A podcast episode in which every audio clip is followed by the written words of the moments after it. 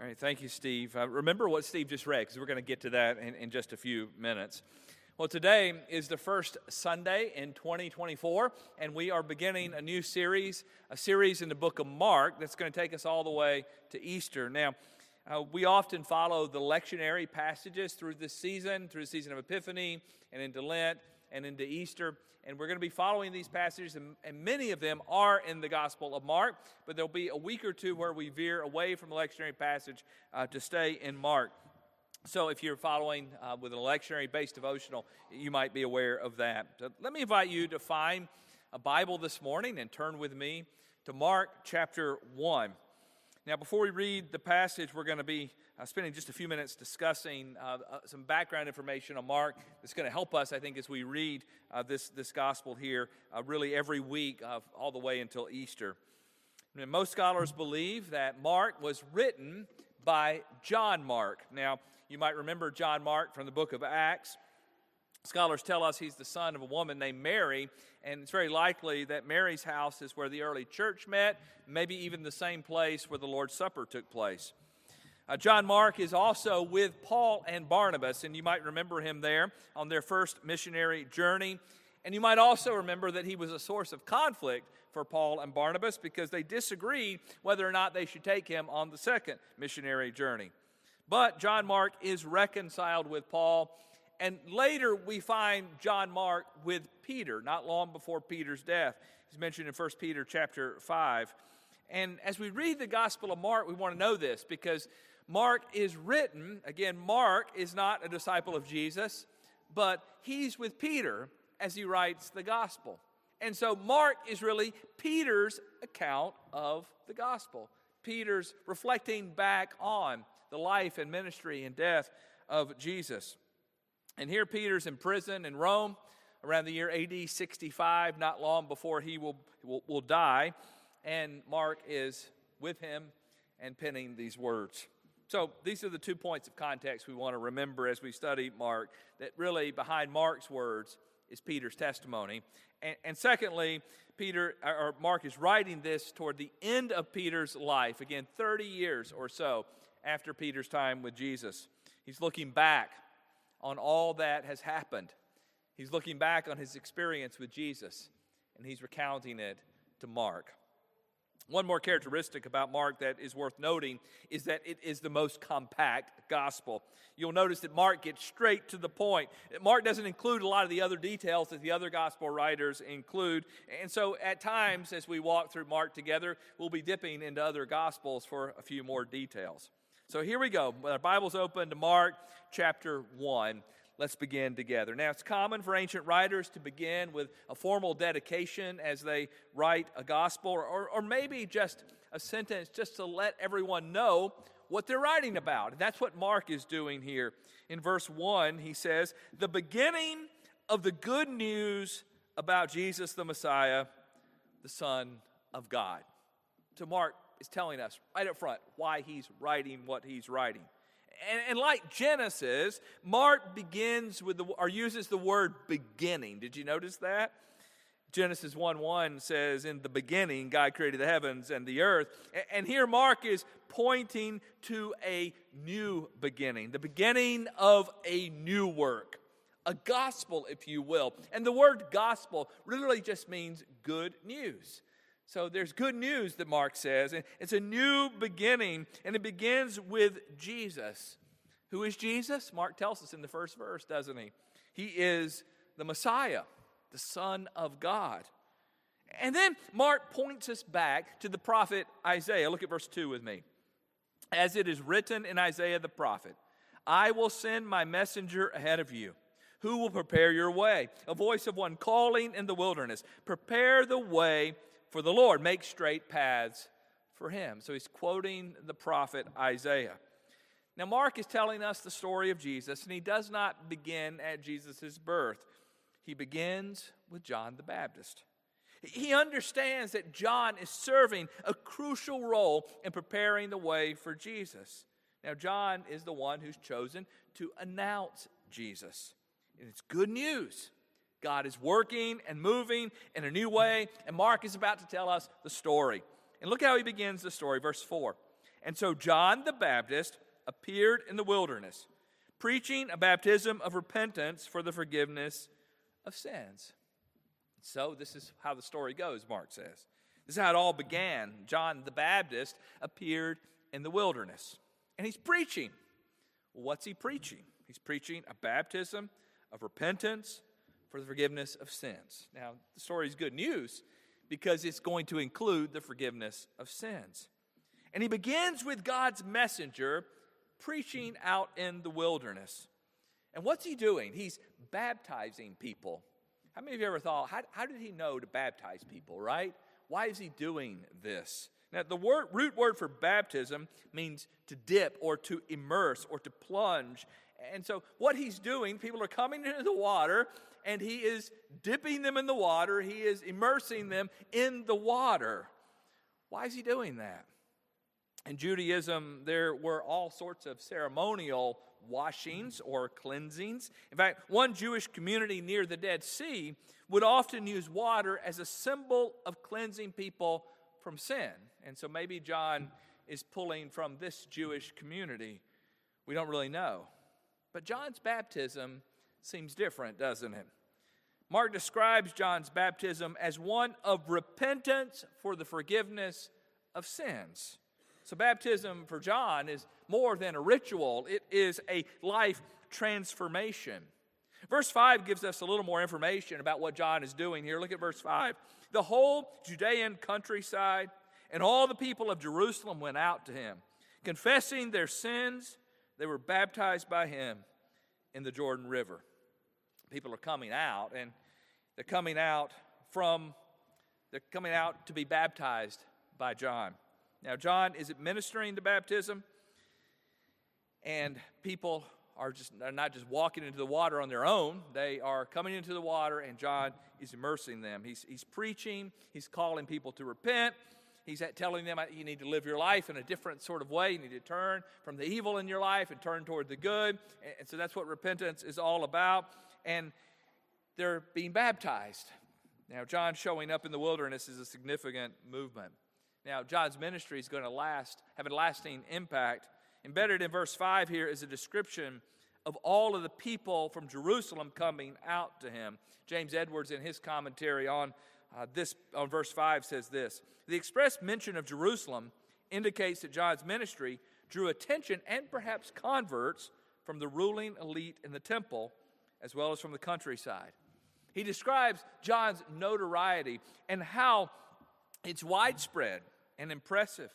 The, the verse that Steve read just a few minutes ago tells us about Paul in Ephesus. Now, Ephesus is a good way away from the Judean desert, but even in Ephesus, Paul finds people who have been baptized in John's sort of way, whether they were baptized by John personally or if they were baptized in this sort of baptism of repentance. So John's message made its way to other parts of the world. Edward, Edwards also notes that Josephus, who is a first century Jewish historian, actually spent more time talking about John than he does Jesus. But as Mark pens these words, he wants his readers to know that John's coming was to announce a greater movement of God. John came to point people to Jesus. Verse 6 describes John in detail. Look what it says John wore clothing made of camel's hair, with a leather belt around his waist, and he ate locusts and wild honey. And that sound a little strange to you? Not quite, not quite the kind of diet I think that you would prefer, right? And, and, living out and, and wearing these strange clothes. But as you read about John the Baptist, you might be reminded of another person who had a similar sort of lifestyle in the Old Testament, a man named Elijah who dressed in similar ways, right?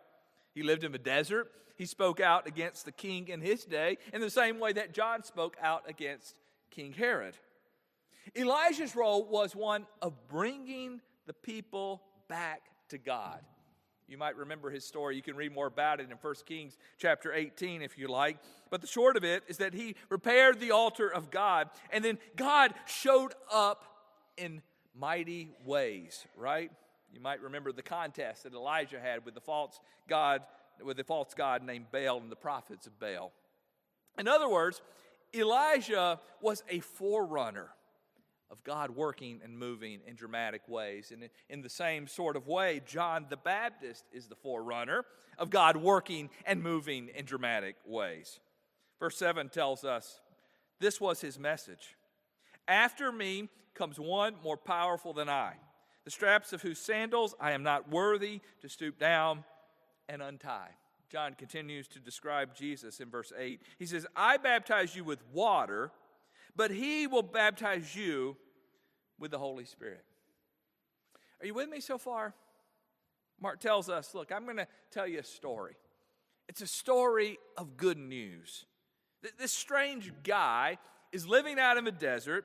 He's preaching and calling people to forgiveness of sin. In fact, all sorts of people are coming to him even elite from Jerusalem and people from the countryside, and they're showing up, and John is telling them to repent, and they're hearing him and they're repenting. And they're going into the water and he's baptizing them, and their lives are being changed. God is doing something, he's preparing the way for something great. And John is even telling the people there's one that's coming, more powerful than I. Now, in Elijah's day, God showed up in miraculous ways on Mount Carmel. In John's day, God is going to show up.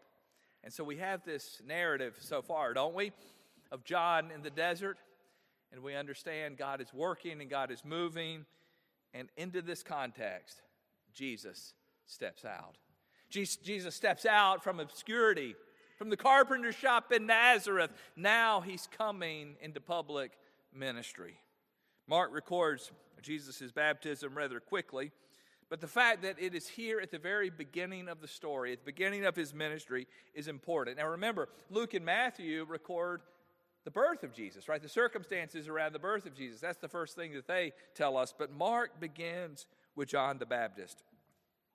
Verse 9 At that time, Jesus came from Nazareth in Galilee and was baptized by John in the Jordan. Simply put, right? But for Mark, it marks the beginning. The beginning of the good news, the beginning of the gospel. Verses 10 and 11 here affirm the significance of this event. Look what he says. Just as Jesus was coming up out of the water, he saw heaven being torn open and the Spirit descending on him like a dove. And a voice came from heaven You are my Son, whom I love. With you I am well pleased. And that's all Mark says about Jesus' baptism. But Mark's words are important here. Let's dig into them just a little bit here. As Jesus comes up out of the water, Mark says, Heaven was torn open. Now, if you're reading this in the Greek, you'll notice that the word that Mark uses is a different word than Matthew and Luke. Matthew and Luke simply say heaven was open, but Mark uses a different word. Mark says heaven was torn open. And that's a word that's important. As we look at the Old Testament in the Greek language, which is called the Septuagint, we see that that same word is used to describe the opening of the Red Sea. It's also the word used to describe the splitting of the Mount of Olives in Zechariah. The only other time that Mark uses this word torn open or torn apart, it describes the, the curtain in the temple being torn when Jesus dies. It's a dramatic word. Mark says the heavens are ripped open in other words, God is doing something significant here. It's a dramatic word that describes the heavens opened and then the Spirit descending. Now, in Jewish thought, when the Messiah comes, God's Spirit will be with us in a new and a different way. And here, Mark is describing Jesus' baptism in that sort of way. It marks the Spirit descending on him. Verse 11 describes a voice coming from the torn open heaven. The voice states Jesus' identity and authority. Jesus is the Son, the Son of God, Mark says. And no one in the Bible had ever been called the Son of God before. Abraham was referred to as a friend of God. Moses, a servant of God. Aaron, the chosen one of God. David, a man after God's own heart. Paul's described as an apostle. But Jesus is called God's Son. And the Father is pleased with the Son. It's a dramatic event. So, what do we do with this? What does it mean for us? You might say, well, that's kind of interesting. What does it mean for us in 2024? I almost said 2023, right? Mark, with Peter's testimony informing his writing, is telling us about Jesus. He wants us to know that Jesus is the Messiah, that Jesus is fulfilling the Old Testament promises. He wants us to know that Jesus' coming is good news. And it all starts with this guy named John the Baptist, this strange man living out in the desert. God was up to something significant. All these people are showing up. They're coming out into the desert. They're confessing their sins. They're being baptized by John. And the whole time, John is saying, But someone greater than me is coming. And then Jesus shows up. He came to be baptized, up to, and when he does, Mark tells us the heavens were torn open. The Spirit descended on him. A voice from heaven confirmed his identity. Can't you see Peter? Maybe in a jail cell. Mark sitting by, listening to the words. Peter describing it. You wouldn't believe it, Mark. It was, it was crazy.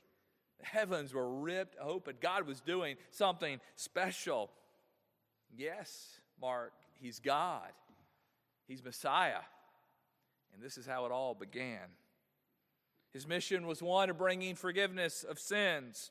Now, we're going to continue to unpack this story over the next several months. But these first, first, these first 11 verses really set the stage for us. The question about the question for us today is what do we think of Jesus? Right? Maybe you're here this morning, maybe you're wondering about Jesus. Who is he really? What did he come to do? I hope that you'll join me on this journey over the next several months as we walk through the story. Over and over, story after story, encounter after encounter, Mark's going to describe Peter's journey with Jesus. I hope that you'll join me in this story. Hope that each week you'll come expecting to hear another piece of the story, ready to figure out who Jesus is. Mark says he's the Messiah, the Son of God.